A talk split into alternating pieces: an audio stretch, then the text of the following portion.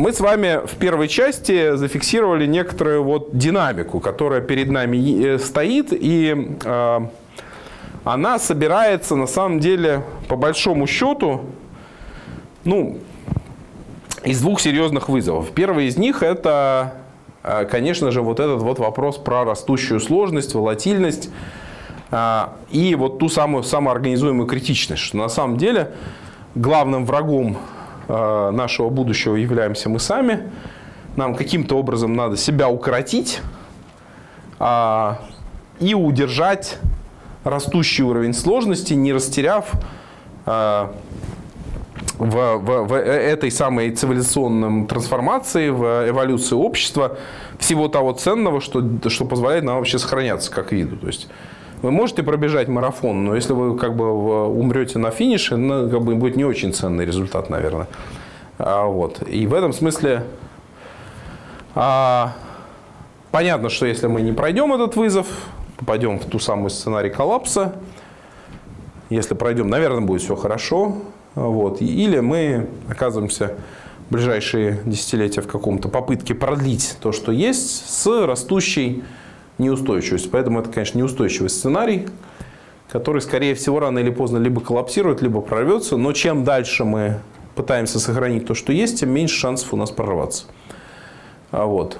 А прорываемся ли мы в том случае, если мы сумели справиться с растущей сложностью? Ну, не совсем.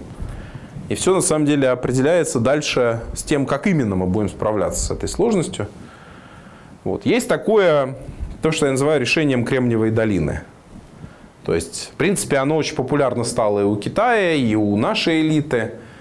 А, оно заключается в том, что надо создать супермашину, способную а, обрабатывать вызовы, обрабатывать информацию и как бы ухватывать всю ту сложность, с которой сталкивается современный мир. То есть, чем больше нарастает сложность, тем больше мы берем датчиков, тем больше мы обрабатываем данных, а, тем более совершенные алгоритмы, экспертные системы. да, мы тем меньше их понимаем. Ну, такое, такая цена у этого. Но в этом смысле техносфера будет одновременно источником вызовов и попыткой ответить их на, на них. А, в этой коэволюции дальше, и, собственно говоря, это размышление ряда вот таких технооптимистов, они говорят, ну да, человек переходный вид, а дальше дело будет уже за искусственным интеллектом, который уже в режиме саморазвития сам решит, как нам перестроить, как ему перестроить мир, и нас, возможно, спасет, а может быть нет. А, вот. Но, если честно, поскольку мы люди, и я один из них, то мне как-то вот это не очень прикольно. А, вот. Мне кажется, что это какой-то, в этом есть какой-то самообман такой, причем мощный достаточно, что мы как бы говорим, что кто-то этим будет способен контролировать и станет таким сверхчеловеком, вот этой малой группой трансгуманистов, которые куда-то прорвутся, да, а все остальные не удел, а, ну, такой, в общем, не очень понятный расклад. Вот как бы а, справимся ли мы с этим? Мне кажется, это мир нестабильный. Вот этот сценарий, который называется сценарием сингулярности, для меня лично представляет, но это как не только эмоциональные соображения, просто соображения банальной логики устойчивости, что вообще-то говоря, при наращивании такой полярности, значит, ну, цивилизацию начнет рвать и на куски, и, собственно говоря, это будет главный источник неустойчивости и не ответом на вызов, а, собственно говоря, тем, что э, нас и как бы приведет к гибели. Вот. И другая альтернатива, а, мы полагаем, вот, что, собственно, то, что мы нащупали, что вот она есть некоторая другая заявка.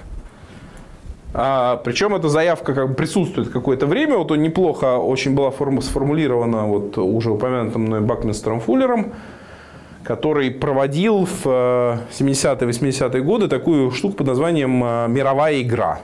Сейчас ее вновь так э, восстанавливают, делают уже как такой онлайн решение. Идея в том, что значит, игра это про то, как создать в максимально короткое время мир, работающий в интересах 100% человечества. Ну, он так говорил, без экологического вреда и ущемления чьих-то прав, а мы говорим, в принципе, на благо.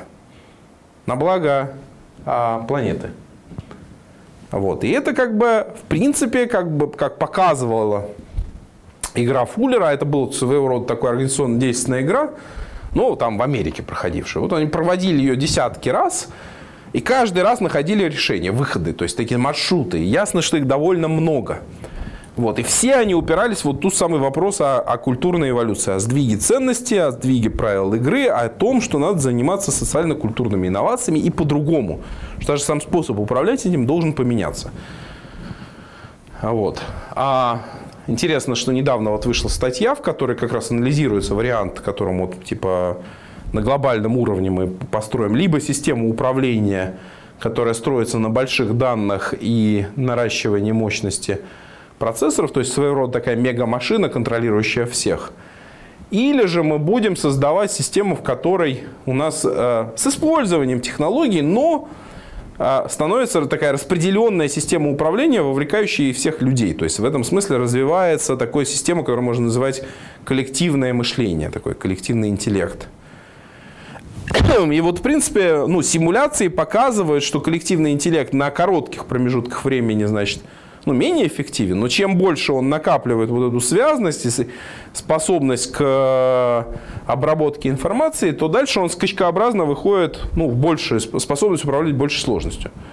Ну, это такое как бы косвенное свидетельство, можно там поразбираться в аргументах этого автора, о том, что, по всей видимости, э, это более правильный путь к управление, которое больше похоже вот на то, что говорит Фуллер, и на эту логику коллективного, коллективного такого процветания. И в этом смысле, значит, а, если мы смотрим на то, какие сценарии по большому счету перед нами лежат, то два вопроса, они же два вопроса, которые я вам в первой части презентовал как два основных вызова. Потому что, на мой взгляд, они как раз и в них и собираются все основные развилки, с которыми мы имеем дело. Одна из них это вызов сложности, как управлять сложным и нередуцируемой сложности миром, в котором мы все взаимосвязаны и не можем уже его как бы упростить.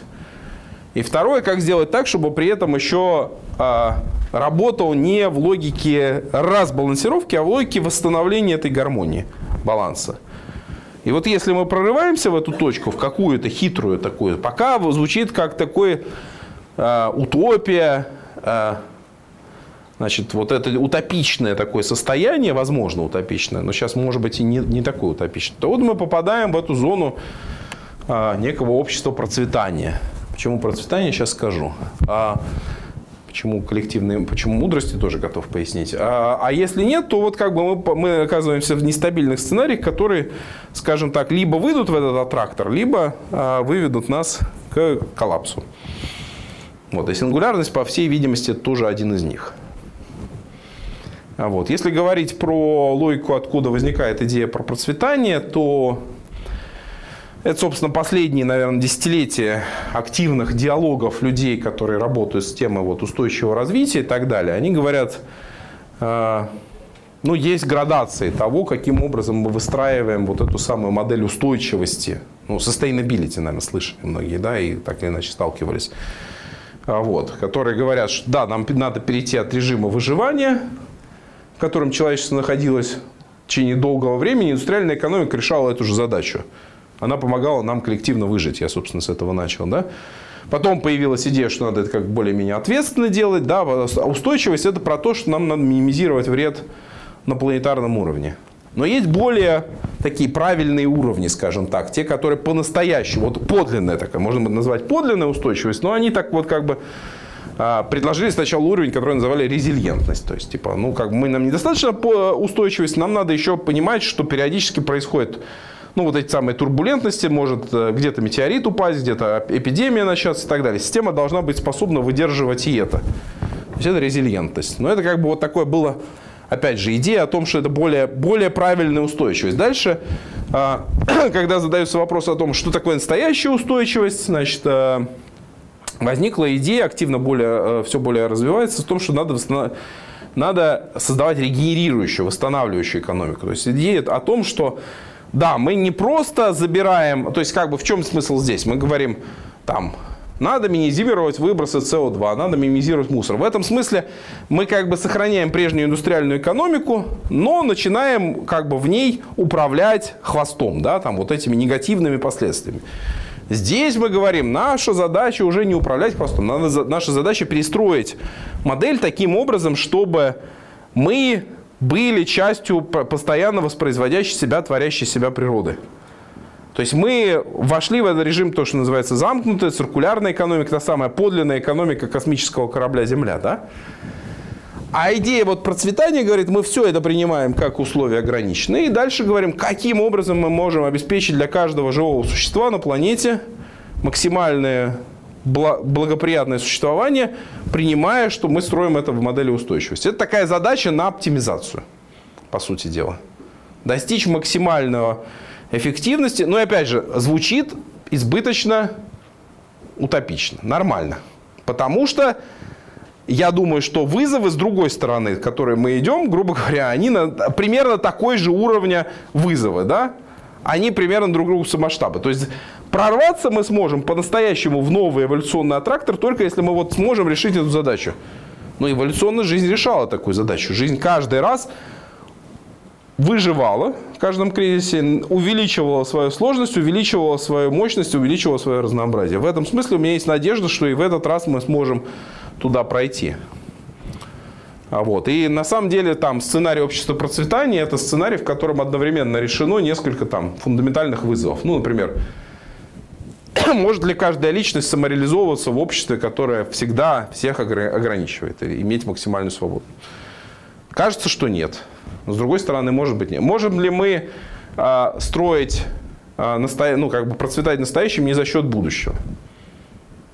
Всегда занимаем из будущего в нынешней модели цивилизации. Может ли цивилизация не противостоять природе, а быть ее частью? Сейчас по факту это так. То есть я имею в виду, что каждая из этих э, вот растяжек сейчас выглядит как растяжка, выглядит как противоречие. Мы должны ограничивать свободу каждого для того, чтобы общество существовало. Мы должны забирать из природы для того, чтобы цивилизация существовала. Мы должны э, разобраться с тем, либо мы главные, либо искусственный интеллект. Мы должны разобраться с тем, что либо типа мировое правительство, либо, значит, локальная самостоятельность. И это все, и огромное количество других развилок, которые я здесь не перечисляю, выглядят как, типа, мы должны выбрать одно или другое. По всей видимости, ответом является, как Эйнштейн говорил, вы не можете решить проблему на том уровне, на котором она поставлена.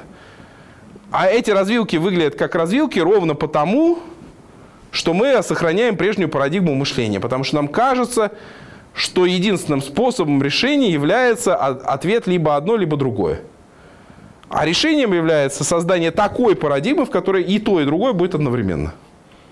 И это искусство парадокса, переход к сложному мышлению. Да? Мы, как, может быть, некоторые сталкивались, да, что на самом деле парадокс является парадоксом только пока вы не увидите, каким образом на следующем уровне вашего мышления вы способны сочетать кажущиеся парадоксальными позиции. И это и есть та задача, которую нам в мышлении нужно решить.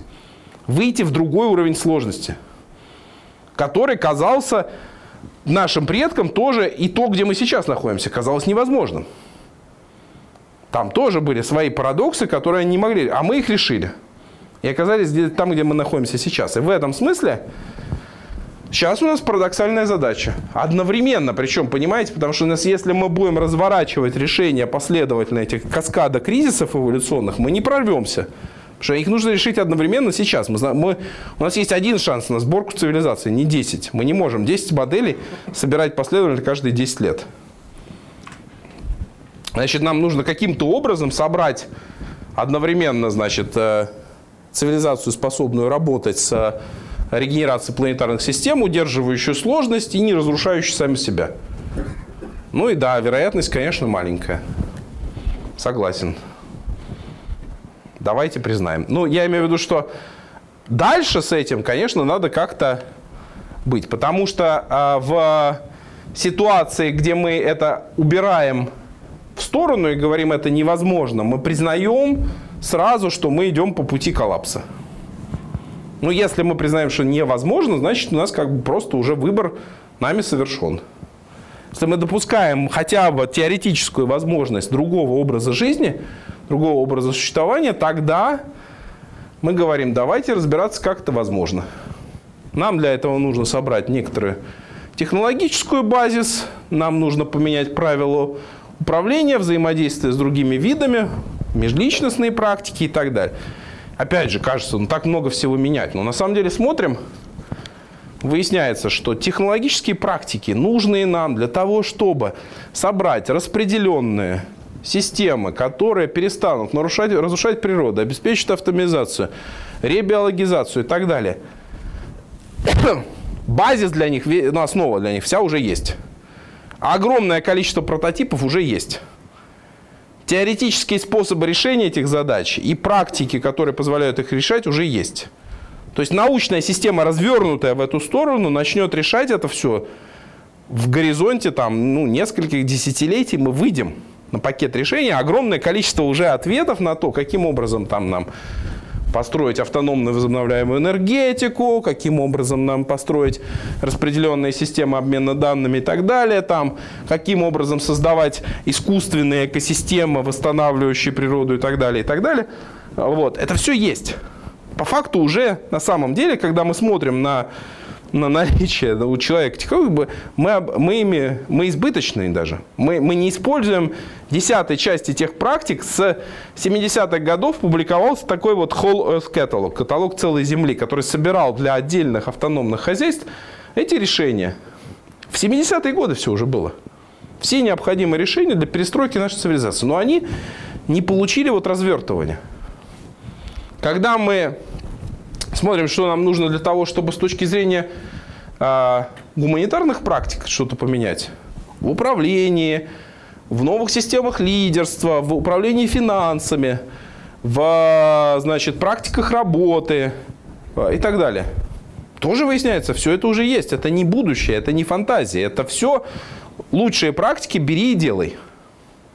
Причем их огромное количество, огромное. Библиотеки, да, а, ну, все, конечно, хотят обсуждать там попу Ким Кардашьян, там, значит, э, последнюю серию «Игры престолов», еще что-то. Это более важно. Да более важно, чем вот это все. Никто не хочет это изучать. Потому что зачем? Все же так нормально. У нас же еще целых 20 лет до коллапса нашей цивилизации окончательного. Все в порядке. А вот. И в этом смысле ну, предположение заключается в том, что у нас нет дефицитности средств. У нас нет дефицитности средств. У нас нет способа сейчас пока попасть в это светлое будущее. Потому что мы не знаем, каким образом совершать выбор э, и каким образом обеспечить переход по этим эволюционным веткам. Таким образом, чтобы попасть в это будущее. В это все упирается. То есть нам каким-то образом, значит, сейчас, прямо сейчас нужно повоздействовать на наше будущее, ну тут уже как раз вспоминаем тех самых санитаров, э, вот, чтобы попасть в этот желаемый сценарий. Будущего нет никакого, конечно, это только наше представление, но каким-то образом в этом смысле надо повоздействовать на наше представление, допустить для начала, что мы можем в это будущее попасть. А как мы можем на это воздействовать?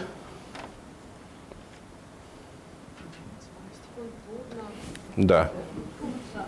Картина мира, способы мышления, ценности, паттерны поведения, навыки, модели управления. Чистая гуманитарка, по сути дела, да. Кстати, это не, абсолютно не отрицает э, естественно научное, которое критически необходимо. Да более того, это искусственное разделение между тем, что одно естественное, другое неестественное. Мы все часть живого сложного мира. Вот. И в этом смысле хорошо, если мы говорим, что это все есть способ воздействия на ту точку, которая нам надвигается, то мы должны когда делать эти управляющие воздействия? Ну, ну, вчера мы уже не можем, значит, сегодня, да. Значит, мы говорим, эволюционный переход в этом смысле происходит прямо сейчас. Прямо сейчас. Не завтра, он происходит у нас в голове для начала с того, что мы допускаем возможность, что мы можем перейти. Да, и, и тогда мы спрашиваем себя, насколько мы, каждый, являемся прототипом того будущего, в которое мы хотим попасть. В какой мере мы выбираем либо воспроизводство вот этой цивилизации, да, такой вот разрушающий, убивающий, насилие, строящийся на насилие, или какой-то другой. И интересно, что вот тут молодой художник нарисован, да, вот что для молодежи реально это уже такое, типа огромное количество людей, которые просто перестали спорить со сложившимися правилами игры. Потому что они говорят, что с ними спорить, они все равно исчезнут. Давайте просто прописывать новые правила и давайте действовать по-другому. В этом смысле мы можем стать прототипами другого будущего.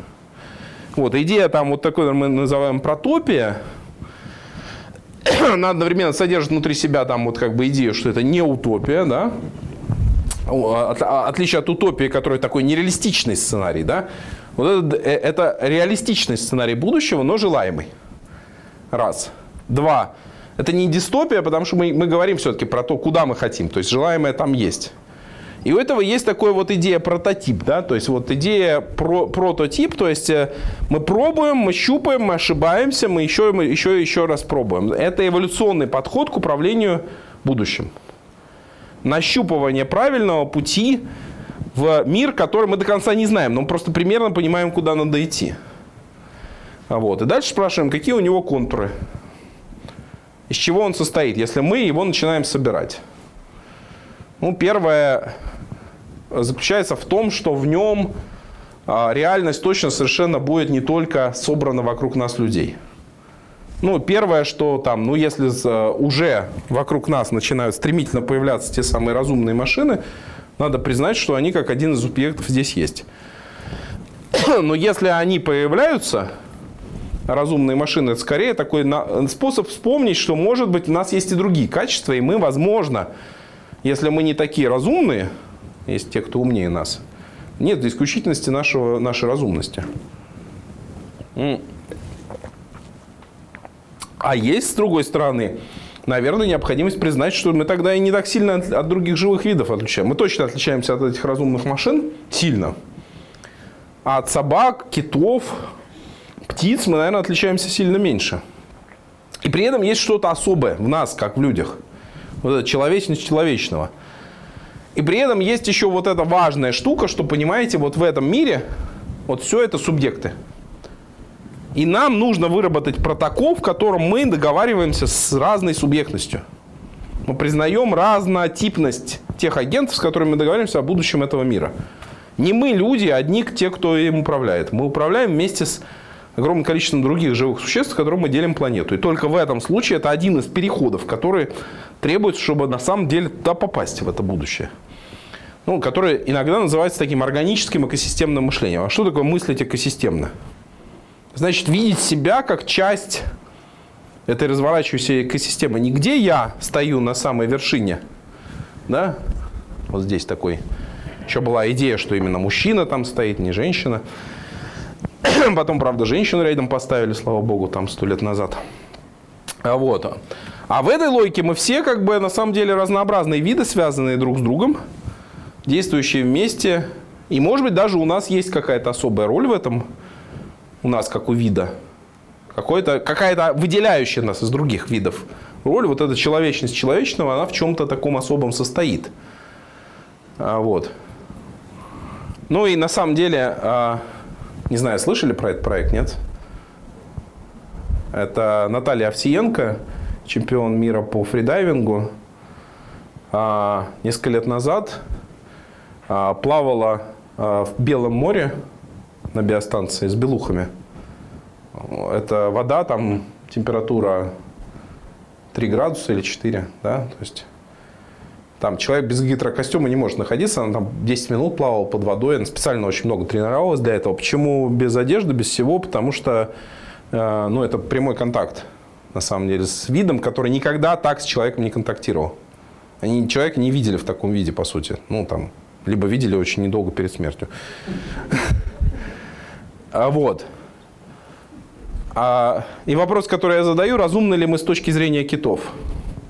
Не разумны ли киты с нашей точки зрения? На самом деле интересный вопрос. Разумны ли мы с точки зрения китов, если мы, если киты обладают, по всей видимости, и вот белухи, и все значит, морские млекопитающие обладают чрезвычайно сложной какой-то вот знаковой системой, это уже становится ясно, когда записывают песни китов, то, по всей видимости, у этого нет точного научного подтверждения, но интуитивно многие ученые говорят, что сложность этих песен сопоставима с, ну, как бы, текстами евро... ну, культуры, да?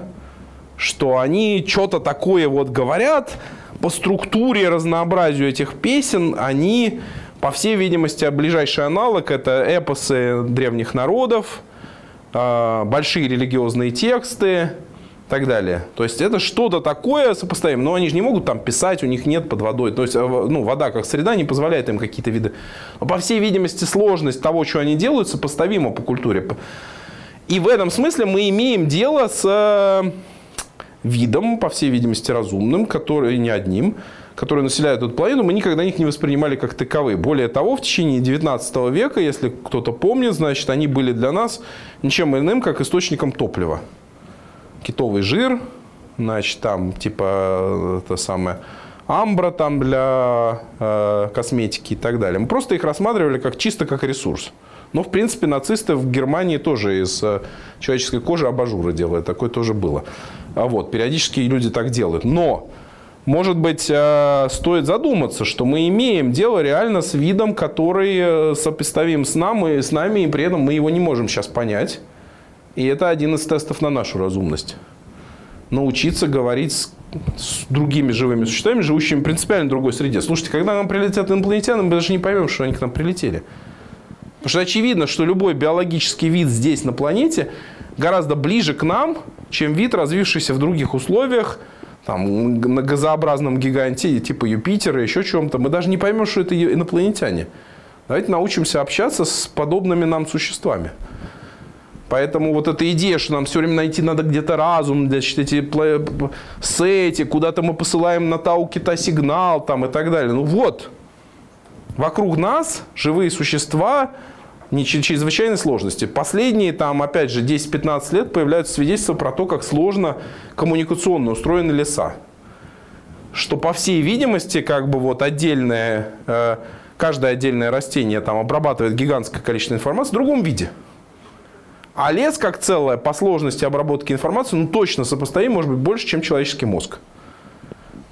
А вот, это называется нейроботаника, новая научная дисциплина.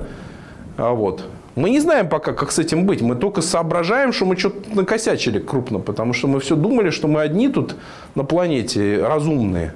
А может быть, не одни. А может быть, в этом смысле нам надо учиться договариваться. И тогда вот у нас в том числе есть понимание, что эта пересборка потребует других правил отношений. И когда эти правила отношений мы начинаем вводить, мы как бы говорим, а в чем они заключаются? Они в том, что на самом деле противоречие между нами и жизнью в этой новой логике – наверное, не, не должно так остро стоять. То есть в этом смысле, если принимать то, что вот я цитату из Горшкова, значит, сложность биосферы планетарных процессов там на 20 порядков выше, чем наша техноцивилизация, самое разумное не противостоять этому своей техноцивилизации, а включиться в нее. То есть сделать процессы природоподобными. Там, и вот эта вот матрица, которую рисует дисциплина, которая называется биомимикрия, природоподобные технологии – там они 26 принципов определяют, по которым можно пересобирать, в принципе, любые технологические процессы, любую стройку, а, производство пищи и так далее. 26 принципов. Принципы дизайна, по сути дела. Они основаны на одном простой принципе. Жизнь создает условия, увеличивающие количество жизни. Life creates conditions conducive to life. То есть те, которые проводят жизнь, расширяют возможности. И мы также должны действовать. Мы должны научиться действовать в этих принципах. Вот, и там как раз у нас появляется возможность перестроить нашу экономику с постоянного вытаскивания ресурсов да, в регенерацию, ну, про что я уже говорил, и стать в этом смысле частью вот этого регенеративного развития мы и есть вот be nature, это такой другой спектр. Мы сейчас противостоим природе, а мы можем стать самой природой. Это вот особая роль наша, обладая разумом, обладая наукой, обладая всеми этими самыми, можем быть как теми, кто пытается эту природу активно уничтожить, так и теми, кто ее воспроизводит, расширяет расширяет ее возможности. Это наш выбор сейчас. Это, конечно, потребует э, изменения ряда правил игры, там, связанных с тем, что, например, экономика, строящаяся на постоянном росте, надо заменять на что-то другое. Надо свернуть потребительскую экономику, потому что это временный проект. Понимаете, ее не было 200 лет назад. Может дальше не быть. В принципе, как любые исторические формы, она выполнила свою роль, ей нам навстречу придут какие-то другие, более прекрасные. Ну, понимаете, как бы, это же бред, что раньше мы проводили время друг с другом, теперь мы проводим время в супермаркетах и магазинах, ходя и выбирая одежду, еще что-то. Это что, главный способ э, кайфа нашего времяпрепровождения? Кто-то для нас придумал, это вот это точно совершенно социально сконструированная история. Массово, причем на всей планете всем людям вручили это как способ жизни. Сказали, мы убрали у вас танец, мы убрали у вас музыку, мы научили вас, что вы больше не можете. Во всех племенах люди писали, танцевали, пели там и так далее. И проводили время вместе. Теперь вы забудьте про это, вы живете в маленьких квадратурках, значит, кубиках, да, и ходите в магазин. Это главная задача ваша в жизни. Ну, что-то не так в этой экономике. Ну, вот вот. И в этом смысле, как бы, вот если мы найдем ответ на, на, в, в этот переход, да, то он будет больше похож на организмическую такую реальность, на больше по природоподобную. То есть действовать по тем же принципам, по, по которым действует живое. А вот. И вот э, Мамфорд, которого я цитировал, который написал в свое время там книгу про э, миф о машине, что вот, собственно, разворачивающейся машинной цивилизации такой многотысячелетний ну, не проект, а метапроект такой, культуры, да, говорит, что преодолеть ее можно только в одном случае, если мы построим модель на другой основе, на основе живых организмов органических комплексов, органического взгляда на мир. Все надо начать с того, что нам надо мыслить как живое. То есть это вот, вот, собственно говоря, ответ на то, как нам попасть в процветание, очень простой. Нам надо практиковать способ э, взаимодействия со сложным миром, не в логике его упрощения, декомпозиции и так далее, а в логике удержания сложности и мышления так, как мыслит и воспринимает себя живое. И, например, вот этот самый экосистемный переход, идея, что мы можем управлять по другим принципам, если раньше мы управляли иерархиями, предписаниями и созданием таких социальных машинок, то новая логика говорит, нам надо управлять в природоподобной логике, в которой одновременно у нас есть разнообразие, опять же, противоречие, да, то есть такое, вот разнообразие единство. Значит, взаимозависимость и разнонаправленность, каждый двигается в своем стро... противоречии. Но оно решается, когда мы говорим, а живое так и живет. Живое живет в логике экосистем, где все со всеми связаны, и каждый автономен. И в этом смысле уже выработаны протоколы поведения, которое дает нам возможность выйти в эту большую сложность при удержании разнообразия, при удержании большей баланса, при большей устойчивости и так далее. А живое на, на, на простых принципах, на принципах целостности, созвучия, когерентности и постоянного порождения.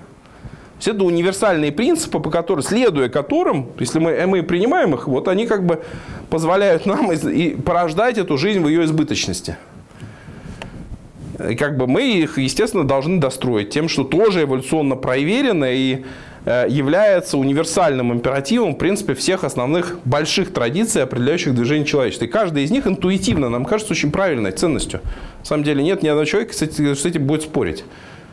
Надо, надо ли нам радоваться, надо ли нам любить друг друга там, и так далее. То есть в этом смысле мы скорее вопрос в интерпретациях. Кто кого, кто считает достойным любви, и кого надо принимать как своих, а кого надо отдалять. Но то, что все а, мировые религии на самом деле содержат в себе очень схожий этический код, на котором они, в принципе, все, в общем, указывают в очень схожем направлении. Это то, что позволяет нам достроить вот этот вот взгляд на мир, да?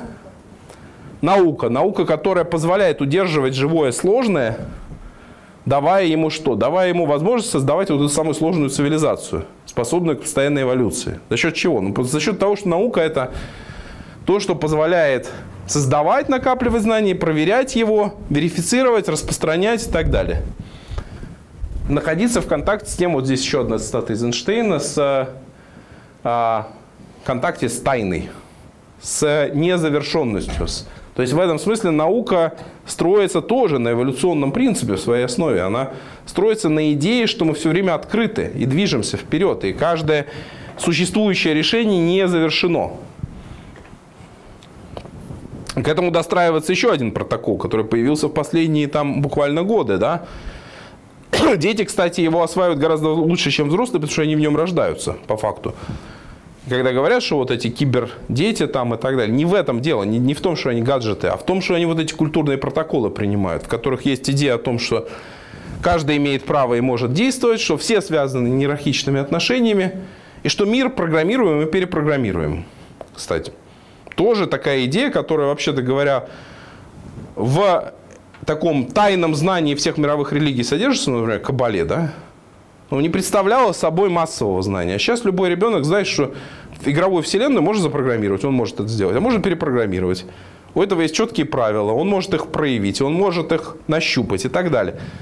И в этом смысле видеть весь мир как совокупность игр, которые запускаются, разворачиваются, сворачиваются и так далее. Это способ глядеть на вещи. Вот вместе они собираются, вот тут самый ответ на новую картину мира. Вот и гипотеза о том, что вообще-то говоря, вот отчасти то, что я говорил раньше, да, что отчасти нам надо вспомнить, а отчасти нам нужно досинтезировать. И на самом деле Парадокс заключается в том, что, вообще-то говоря, на предыдущих этапах эволюции мы занимались ровно обратным. Мы каждый раз разбирали и забывали этапы для того, чтобы вылезти на новый этап сложности.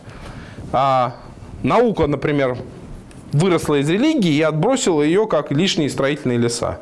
А потом выяснилось, что никакого этического компонента в науке нет. Ну или он довольно слабый. А вот, что привело к довольно большому количеству трагедий в 20 веке. А вот. Мировые религии выросли из, э, до религиозного взгляда на мир, который был распространен по, всем, по всей планете. И забыли, что, например, нужно прописать идею, что вообще-то жизнь надо беречь. Которая была у всех племен до религиозного момента, а в нем почему-то исчезла. И там как бы возникла идея, что человек в центре. Каждый из них забывал что-то важное. И мы вдруг выясняем, что забыв это все, и дойдя до этого этапа эволюции, мы вдруг потеряли, вообще говоря, связь с этой реальностью, с которой мы начали, с этим живой, э, живым процессом, из которого мы начали движение. Теперь нам надо последовательно восстановить контакт с этими потерянными частями для того, чтобы быть способными с этим сложным миром взаимодействовать. Вот если мы его начнем собирать, да, то у нас получится ответ, собственно, на три вопроса. На баланс с природой, баланс э, общества и удержание сложного мира. Вот. Ну и, конечно, нам какое-то количество э, этических дополнительных компонентов, которые на самом деле все в том, что я сказал, они уже содержатся. А вот. Технологии, конечно, нужны. Но как бы вот сейчас ну, вызов технологий, ну нет. Вот в том-то и дело. Вот я как бы попытка того, что я вам пытался показать вот за прошедшее время, да, что технологии нужны, но они не являются ответом. Потому что технология сама по себе, иногда говорят, технология это кристаллизированная культура. Это свернутая в простой паттерн, простую практику или в простой формат культура. Но в культуре основа. И в этом смысле нам надо разбирать, возвращаться к основе, что же мы кристаллизируем. Да? А мы должны понимать, и вот мне очень нравится, не знаю, некоторые, наверное, знают, такой Грегори Бейтсон был, а, очень интересный мыслитель, системный, 70-х годов. Вот его дочка тоже системный э, философ, режиссер и так далее, а Нора Бейтсон, она сейчас как раз очень активна и как бы много мыслит по поводу, в том числе, там, темы, связанные с отношениями между а, технологиями, человеком в плане того, что вот, вот это вот а, мир данных, в частности, это то, что как бы определяет нашу вроде бы, значит, эволюцию наших технических систем, погружен в систему окружающих их человеческих отношений, практик и так далее. И в этом смысле она говорит, вот то, что мы так, на чем мы так концентрируемся, на этой экономике данных и так далее, вот холодные данные, это просто маленькая часть того, что вокруг них, вот эти теплые данные человеческих отношений, практик, протоколов, выборов, почему те или иные данные нам важны. И нам, говорит она, нужно обращать внимание на них. Если это рассматривать как вариант вообще того, как мы должны относиться к технологиям в целом, это вопрос, как, во что погружены те или иные технологии с точки зрения, опять же, этих паттернов культуры, да? Вот. И тогда, в общем-то говоря, вот в вопросе паттернов культуры нас э, главный поиск – это поиск путей э, способа жизни в сложном мире э, естественным, здоровым образом. Тем, который позволяет нам коллективно эволюционировать, достигать созвучия, принимать разнообразие и так далее. Тогда мы говорим, вот будущее, оно как бы где? Ну вот еще раз, оно через нас. А мы его носители, мы его прототип. Мы авторы будущего, мы субъектные. Это тоже принцип, который на самом деле заставляет каждого из нас обратиться к вопросу, что не какой-то Макрон своими действиями там будет решать нам климатические проблемы, да? Не какой-то там Трамп виноват во всем, потому что он, значит, гад такой вышел из этого соглашения игры больших мальчиков. На самом деле не в игре больших мальчиков дело, а в том, что мы не принимаем, мы каждый из нас не принимаем своей субъектности в этом процессе разворачивающемся. А сейчас больше уже нельзя. То есть либо мы войдем в эту субъектность, либо нет. Дальше. Нет никакого правильного ответа, есть далекие ориентиры и э, эксперименты, прототипы. То есть примерно так же, как чтобы дойти до этой далекой горы, ему, возможно, придется таким маршрутом пойти, другим, третьим, он будет ошибаться. У него есть только далекий ориентир, а так дальше эксперимент. Но еще раз, когда мы выбираем, во что нам инвестировать, это и есть то, что программирует, во многом программирует. Конечно, есть объективный процесс. Конечно, не все будущее зависит от нас. Но то, что от нас оно тоже зависит, это совершенно точно, потому что мы именно его начинаем приближать. Тогда надо возвращаться к себе, ставить вопрос о том, а, какое будущее мы хотим воплотить. Оно на самом деле очень бытовые вопросы упирается, да, то есть про то, как заботиться о себе, улучшать отношения с собой, с близкими, сотрудничать с другими и так далее. То есть на самом деле те вопросы, которые я сейчас уже начал, они на самом деле оказываются персональными. Вот. Ну, дальше возникает вопрос, ну, конечно же, это, наверное, не то будущее, в которое мы целимся прямо сейчас. Сейчас выглядит так, что, вообще говоря, в этом мир, мир э, протопии, там, движение в сторону процветания у нас явно не происходит. Это как бы э, какой-то другой сюжет. И один из ответов, почему у нас это не получается, заключается, ну, слышали, наверное, про эту известную дилемму заключенного, про а, то, что есть проблема, в котором на самом деле те, кто а, ведет себя так называемым оппортунистическим образом, то есть ведет себя плохо, ну, как я говорил там в начале про эти мировые элиты, которые делают ставку на коррупцию, алчность и прочее. Неважно, где они расположены, в России, Зимбабве, США, там, Швейцарии и так далее. Логика поведения одна и та же, можно кидать большую систему, и на краткосрочно это ведет к выигрышу. И это большая проблема, потому что на самом деле это поощряет людей, которые э, выбирают неоптимальные решения, в итоге все проигрывают. Но это известная проблема той самой дилеммы заключенного, что как бы если бы люди договорились об оптимальных э, совместных действиях, они бы э, были выигрыши, но они о них не могут договориться, потому что они не координируют.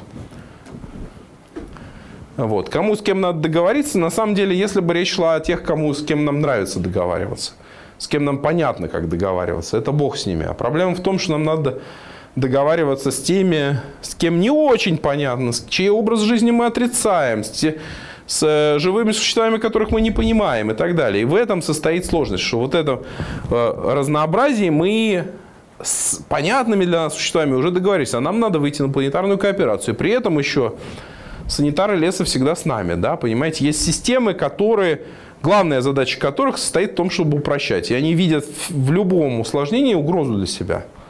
Причем часть из них готовы упрощать через насилие и разрушение, часть из них хотят упрощать через тотальный контроль. Я вот на, на прошлой неделе там выступал перед одним университетом. Два дня мы обсуждали будущее образование. Каждые 15 минут кто-нибудь меня спрашивал. Там, а Рособорнадзор? А Рособорнадзор? Ребята, ну как бы это, конечно, очень круто, но, блин, ну вы же как бы про свое будущее, чего вы все время его поминаете? Ну давайте как бы на минуточку отставим в сторону, но понимаете, у людей вот только это в голове. А если мы говорим про там, людей, которые пытаются поменять что-то более фундаментальное, да, то есть те, которые там борются за права человека, которые борются за права животных, которые пытаются как бы вот сдвинуть правила поведения и так далее. И обязательно чьи-нибудь интересы будут ущемлены. Обязательно кто-нибудь будет готов пришла, прислать э, в том числе и бригаду с э, автоматами Калашникова. Это часть реальности, часть. Но только часть, еще раз. Есть способы, признавая это, с этим можно тоже работать. Вот, на мой взгляд, но если мы не, не, не признаем, что мы можем с этим работать, если мы продолжаем говорить, слушайте, это все, это наша точка, где мы останавливаемся, то вот этот момент, эволюционный кризис однозначно выбран, э, маршрут его а, разворачивания. А вот. Э, надо допустить возможность, что мы вообще можем с этим, об этом говорить. Надо допустить возможность, что мы можем это исследовать. Надо допустить возможность, что мы можем об этом договориться. Там, на самом деле, когда мы начинали вот эту всю штуку с точками кипения, которые вот в том числе сейчас и в Томске есть и так далее, для нас одна из идей была в том, чтобы сделать пространство свободной договоренности. Я не знаю, работает ли сейчас уже точка кипения в этой логике. Но то, что такие пространства нужны, одно, другое, третье, что университет может быть таким пространством в том числе, это несомненно. Вот, университеты, в том числе ну, любые другие вот вот идея интеллектуальной свободы очень важна для того, чтобы нащупать выход из этой сложившейся ситуации. Да? А, которой есть признание, что мы ценны друг другу, в которой есть идея пространства доверия, в которой есть открытость и честность, способность к кооперации. И, что очень важно, да, что на самом деле есть то, что те, кто готовы заявлять, что я буду там вести и так далее, есть те, кто готовы создавать пространство. Вот это самое пространство и держать для остальных возможность такими быть. И это вот тип лидерства, который, а, вообще-то говоря, там две с половиной тысячи лет назад, он выглядит очень новый. Это вот называется то самое экосистемное лидерство. Это создание вот этих сред, в которых люди могут развиваться одновременно очень старая, потому что в Дао Дэ Цзин, китайском тексте классическом, описан, что такое идеальный император.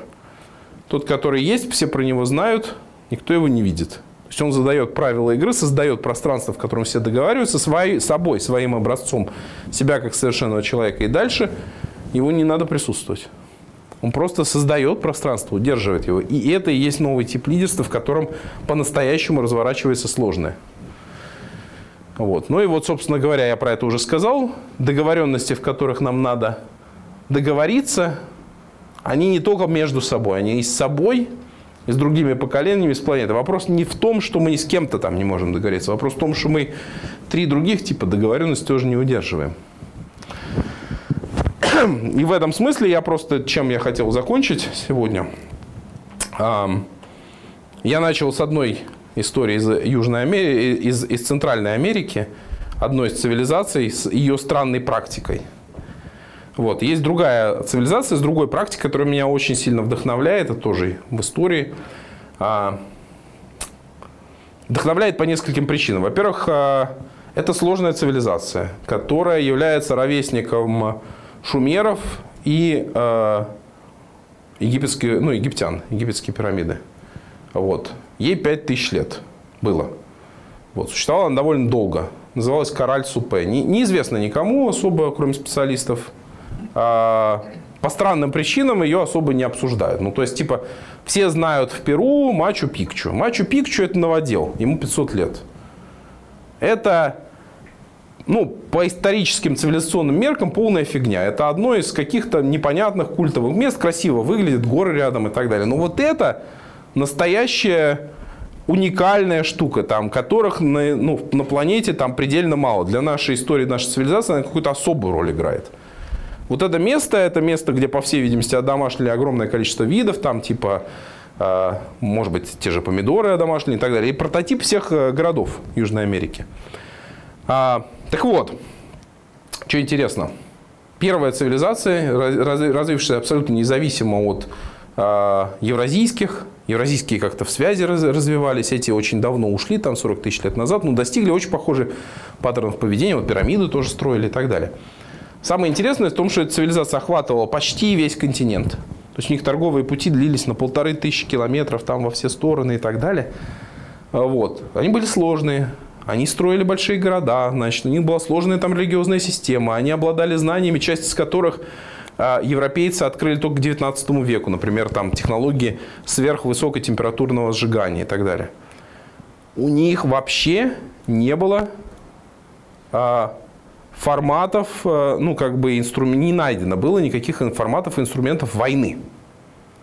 То есть это сложная цивилизация, у них не было фортификационных сооружений, не было никаких, значит, этих палок-убивалок там и так далее. То есть каким-то образом масштабы этой сложной цивилизации они умудрялись удерживать другими правилами. Какими? Было найдено огромное количество музыкальных инструментов. Вот в этом, на всей территории они как бы они играли музыку. И за счет музыки они могли удержать гармонию общества, обладавшего вот этим вот масштабом ну, континента. И в этом смысле я думаю, что на самом деле, когда мы говорим себе, там, даже тот же Джаред Даймонд, которого я читал, там, цитировал, значит, что только если общество вырабатывает вот непременно там способы, которым, значит, мы всех порубим в капусту, и тогда мы, значит, будем самыми правильными, ну, вот эти идеи, что нам непременно нужно насилие, чтобы удерживать сложность, нам непременно нужно, значит, эксплуатировать природу, чтобы развиваться и так далее. Мне кажется, это какие-то сложившиеся конвенции, которые совершенно не обязательно а, должны быть такими. Есть другие эволюционные маршруты в сложном мире, которые мы можем тоже нащупать. И вот на самом деле я вас призываю думать шире и думать, что мы можем туда прорваться. Спасибо.